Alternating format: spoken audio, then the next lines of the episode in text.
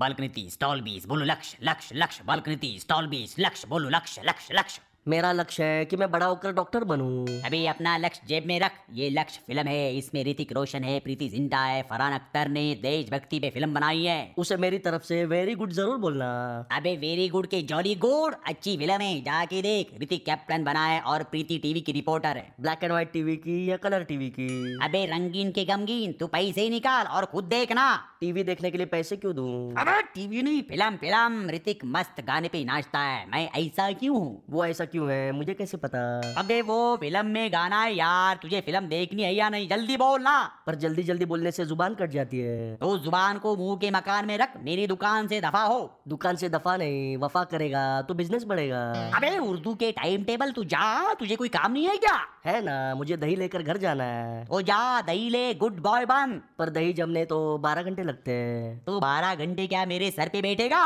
तू बोलता है तो ठीक है पर तू ज्यादा हिलना मत अब मेरे सब्र का प्याला छलक रहा है हाँ? प्याला छोटा होगा अबे यार तेरे जैसा इंसान मैंने आज तक नहीं देखा यार मेरी मम्मी भी कहती है मेरे जैसा कोई नहीं है तेरे भेजे में बात क्यों नहीं घुसती यार क्योंकि भेजे में दरवाजा नहीं होता उफ, उई, आ, उम,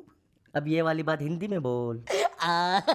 नहीं आराम से बोल आराम से बोल मैं बहरा नहीं हूँ अरे अरे अरे कोई मुझे बताएगा अगर बैडमिंटन सेहत के लिए अच्छा होता है तो उसे गुडमिंटन क्यों नहीं कहते